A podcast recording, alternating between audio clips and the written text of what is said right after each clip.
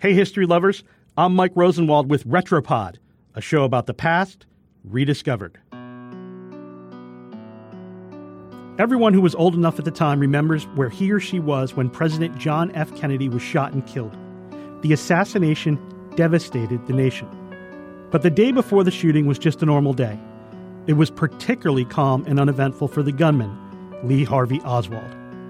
It was November 21st, 1963, Dallas, dusk. Oswald shows up at a quiet suburban home where his estranged wife, Marina, is staying. It's Thursday, which makes his visit a surprise. Marina only wanted to see him on weekends. The marriage was troubled. The couple would fight, then make up, fight, then make up. But on this night, the night before he killed Kennedy, there is a certain calmness to him. He doesn't argue with Marina, who has just given birth to their second child.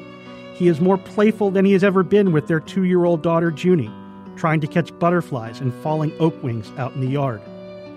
As Norman Mailer put it in his biography of Oswald, that evening, as the twilight deepened, it was still warm enough in Texas in November to fool around outside. One can have a sense of final moments the last time we catch oak wings together. Everyone sits down for dinner. Of course, nobody in the kitchen knows what Oswald had planned for the next day, but Marina certainly knows what her husband was capable of.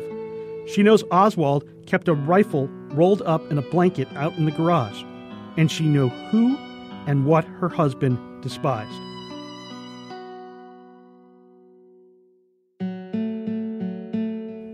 After dinner, Oswald puts Junie to bed. Then he returns to the kitchen, asking Marina if she needs help with the dishes. All of this is so out of character for this guy, but Marina suspects nothing.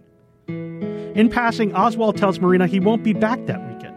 He would stay downtown, where he had a new job at the Texas School Book Depository overlooking Dealey Plaza. Marina asks why. He replies, It's too often. I was here today.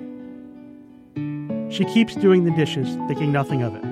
He goes to the garage, the garage where the gun is, then to bed, early. But Marina notices he's just laying there, not sleeping at all.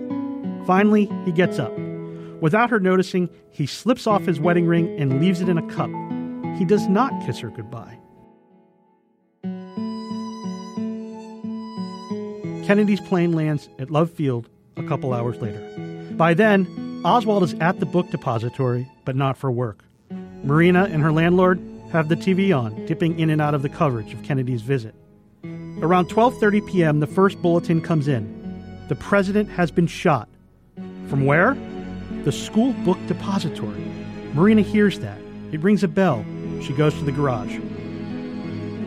What does she see? The blanket that held Oswald's rifle still rolled up. She is relieved. Then police begin pounding on the front door. They are looking for Oswald. No warrant. They are highly agitated and highly serious. They ask whether Oswald owned a gun. Marina points to the garage, showing officers to the blanket roll. An officer picks it up.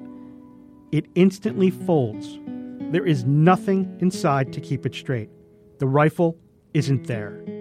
Kennedy is dead. I'm Mike Rosenwald. Thanks for listening. For more forgotten stories from history, visit washingtonpost.com slash retropod.